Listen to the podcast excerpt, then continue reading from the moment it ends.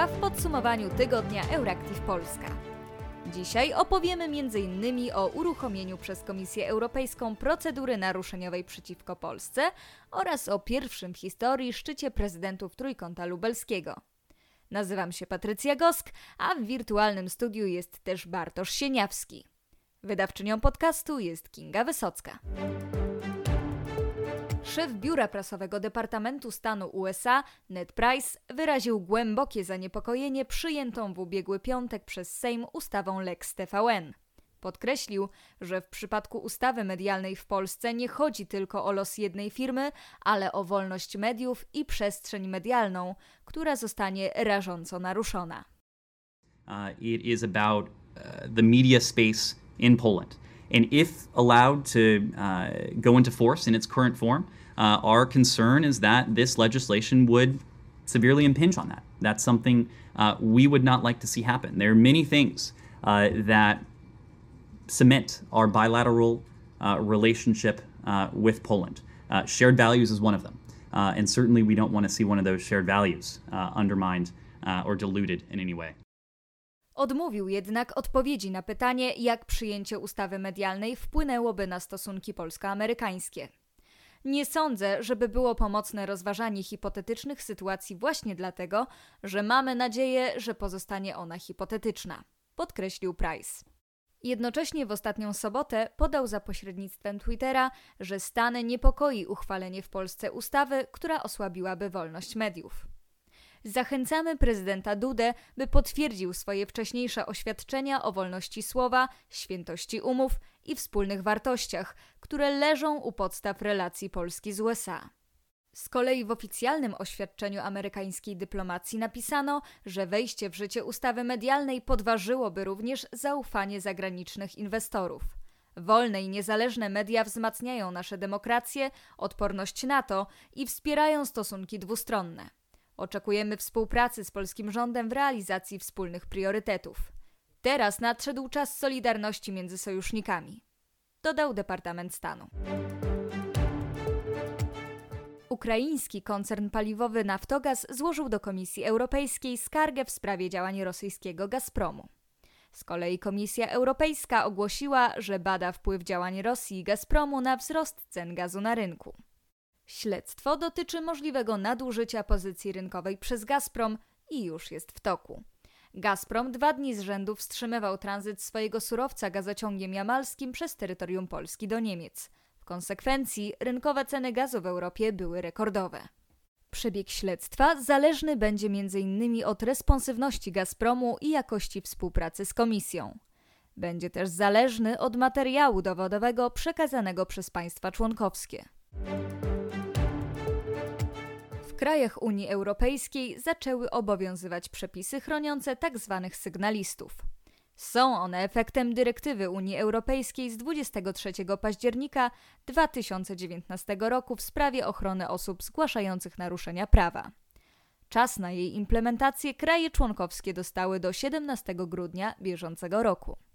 Nowe przepisy mają bowiem umożliwiać sygnalistom zgłaszanie różnego rodzaju nieprawidłowości, od związanych m.in. z zamówieniami publicznymi, praniem brudnych pieniędzy, korupcją, złym wydatkowaniem funduszy unijnych, działaniami na szkodę środowiska, zdrowia publicznego czy też łamaniem ochrony danych osobowych przez zwykłe kradzieże, ustawianiem przetargów, łamanie przepisów BHP i zasad ochrony danych, pomobbing, molestowanie i dyskryminację. Aby zapewnić potencjalnym sygnalistom ochronę, Unia Europejska w dyrektywie zapisała, że przedsiębiorstwa i urzędy muszą otworzyć bezpieczne i skuteczne wewnętrzne kanały raportowania nieprawidłowości. Zgodnie z nowymi przepisami państwa członkowskie będą musiały zapewnić także zewnętrzne kanały pozwalające sygnalistom na zgłaszanie nieprawidłowości bezpośrednio organom krajowym. Projekt polskiej ustawy ukazał się 18 października i wciąż jest w fazie konsultacji. Zgłoszono do niego kilkaset uwag, ale nawet po ich rozpatrzeniu pozostanie jeszcze cała ścieżka legislacyjna, 3 czytania w Sejmie, głosowanie w Senacie, a w końcu złożenie podpisu przez prezydenta. W ukraińskiej Hucie odbył się pierwszy w historii szczyt prezydentów państw Trójkąta Lubelskiego. przywódcy Polski, Ukrainy i Litwy rozmawiali głównie o sytuacji na ukraińsko-rosyjskiej granicy.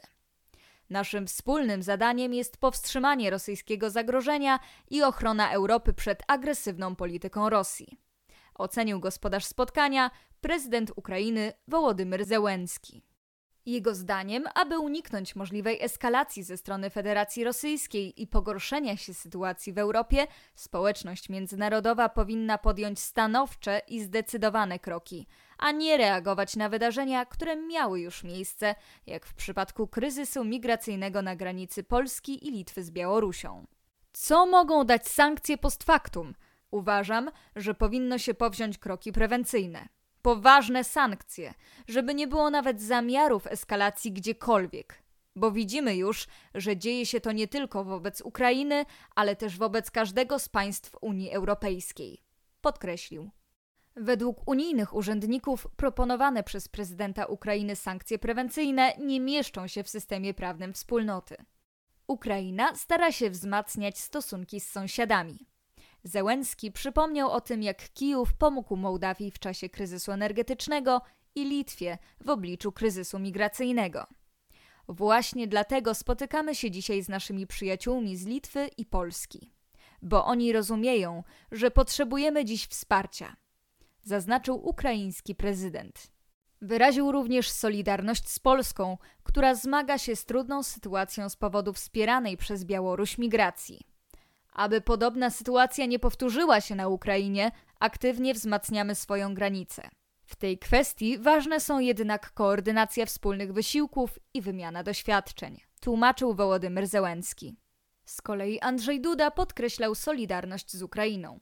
Rozmawiamy o trudnych tematach.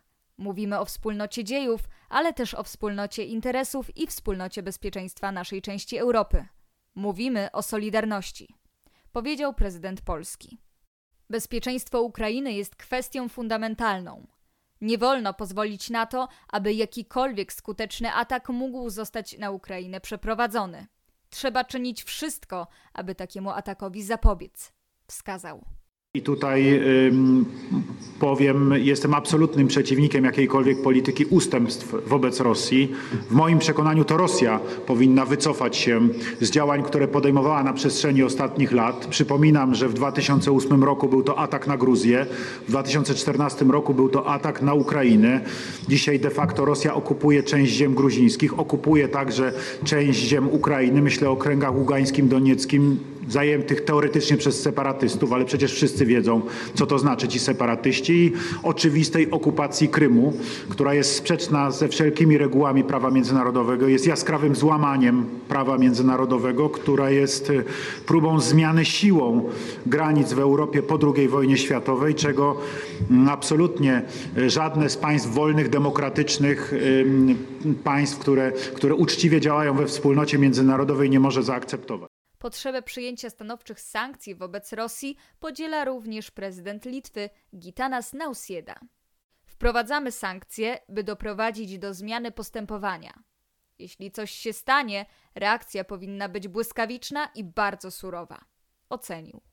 Trzech przywódców podpisało w Hucie wspólną deklarację, która, jak napisał na Twitterze szef Biura Polityki Międzynarodowej prezydenta Andrzeja Dudy Jakub Komuch, podsumowuje 30 lat relacji Polski, Litwy i Ukrainy.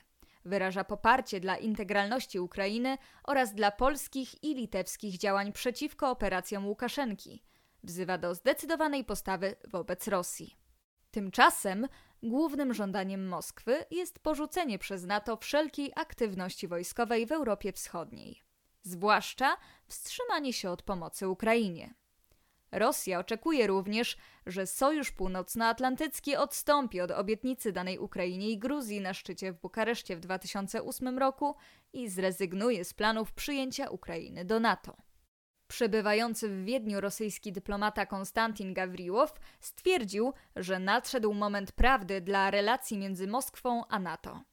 Cytowany przez agencję RIA Nowosti powiedział, że rozmowy muszą być poważne i każdy w NATO bardzo dobrze rozumie, że mimo siły i potęgi sojusz musi podjąć konkretne działania. W przeciwnym razie alternatywą jest zbrojna odpowiedź Rosji. Rosyjskie oczekiwania otwarcie wyraził także sam Władimir Putin. W W czwartek, 23 grudnia, w Moskwie odbyła się doroczna konferencja prezydenta. Tradycyjnie wzięli w niej udział dziennikarze z Rosji oraz z wielu państw z całego świata, w tym m.in. z USA, Wielkiej Brytanii czy Francji. W jej trakcie Putin odpowiadał na pytania związane z reakcją Rosji na pandemię COVID-19, walkę z antyszczepionkowcami, stan rosyjskiej gospodarki. W odniesieniu do kryzysu na granicy ukraińsko-rosyjskiej oraz relacjach NATO z USA i państwami zachodnimi, Putin zażądał gwarancji ze strony państw zachodnich, że zaprzestaną poszerzania swojej sfery wpływów dalej na wschód oraz zaniechają prowadzenia działań wojskowych w Europie Wschodniej. Powinniście dać nam gwarancję i to niezwłocznie, teraz, mówił Putin. Według niego coraz głębsza współpraca Ukrainy z NATO zagraża bezpośrednio bezpieczeństwu jego kraju. Szczególnie gdy istnieje możliwość umieszczenia na jej terytorium rakiet, które mogą być użyte przeciwko Rosji. Zdaniem Putina to od sojuszu zależy rozwiązanie rosyjskich obaw. Zachód udaje, że tego nie rozumie. Niektórzy najwyraźniej uważają, że Rosja jest zbyt duża, co wynika prawdopodobnie z tego, że nie ma już wielkich europejskich imperiów. Europejskie narody są małe, ocenił Putin. Potwierdził też, że otrzymał od Stanów Zjednoczonych pozytywną odpowiedź, jeśli chodzi o planowane na najbliższe miesiące dyskusje na tematy bezpieczeństwa. A teraz Bartosz opowie o uruchomieniu przez Komisję Europejską procedury naruszeniowej przeciwko Polsce. Komisja Europejska wszczęła przeciwko Polsce procedurę naruszeniową. Powodem tak poważnego kroku jest uznanie Trybunału Konstytucyjnego Julii Przyłębskiej za niespełniający wymogów niezawisłości. Konkretnie chodzi o wyroki Trybunału Julii Przyłębskiej z 14 lipca i 7 października. Pierwszy z nich dotyczył wykonywania środków tymczasowych Trybunału Sprawiedliwości Unii Europejskiej, które dotyczą funkcjonowania sądownictwa w Polsce, a które sędziowie Trybunału uznali za sprzeczne z polską konstytucją. Drugi wyrok dotyczył wyższości prawa polskiego nad europejskim. Według Komisji Polski Trybunał Konstytucyjny naruszył artykuł 19 punkt 1 Traktatu o Unii Europejskiej poprzez swoje dwa ostatnie orzeczenia. W konsekwencji tych orzeczeń osoby stojące przed polskim sądem nie mają pełnych gwarancji opisanych w tym artykule, podkreślił w czasie konferencji prasowej 22 grudnia Paolo Gentiloni. Uważamy również, że polski Trybunał Konstytucyjny nie spełnia już wymogu niezawisłego i bezstronnego sądu ustawionego na mocy prawa, czego wymaga traktat. Unia Europejska jest wspólnotą wartości i prawa. Prawa Europejczyków na mocy traktatów muszą być chronione, bez względu na to, gdzie żyją w Unii Europejskiej, podkreślił. W wydanym przez siebie oświadczeniu prasowym Komisja Europejska uznała wyroki Trybunału za naruszenie ogólnych zasad autonomii, pierwszeństwa, skuteczności i jednolitego stosowania prawa unijnego oraz naruszenie mocy wiążącej orzeczeń Trybunału Sprawiedliwości Unii Europejskiej. Co więc grozi Polsce? Sprawa może się przenieść do Trybunału Sprawiedliwości. Gdyby tak się stało, naszemu państwu mogłyby grozić kolejne sankcje finansowe. Przypomnijmy, do tej pory Polska płaci Komisji Europejskiej 1,5 miliona euro kary dziennie za sprawę kopalni Turów i sprawę Izby Dyscyplinarnej Sądu Najwyższego. O wszczęciu postępowania przeciwko Polsce wypowiedział się premier Mateusz Morawiecki. Głęboko nie zgadzam się z taką tezą podstawową tego wniosku Komisji Europejskiej, a mianowicie, że Trybunał Konstytucyjny nie spełnia jakichś rzekomo wymogów. Oczywiście nie tylko spełnia wszelkie wymogi niezależności, niezawisłości, ale jest to Trybunał Konstytucyjny, który dba rzeczywiście o Konstytucję, o to, żeby ona była realnie najwyższym prawem Rzeczypospolitej Polskiej. Mogę tylko z wdzięcznością myśleć o bardzo fachowych pracach, o analizach i o werdyktach, o decyzjach, które są wydawane przez Trybunał Konstytucyjny. Do sytuacji odniósł się również minister sprawiedliwości Zbigniew Ziobro. Oświadczył on, że po prostu nie spodobał się urzędasom w Brukseli wyrok polskiego niezależnego, niezawisłego Trybunału Konstytucyjnego. To już wszystko w dzisiejszym podsumowaniu tygodnia. Dziękujemy za uwagę i życzymy udanego weekendu.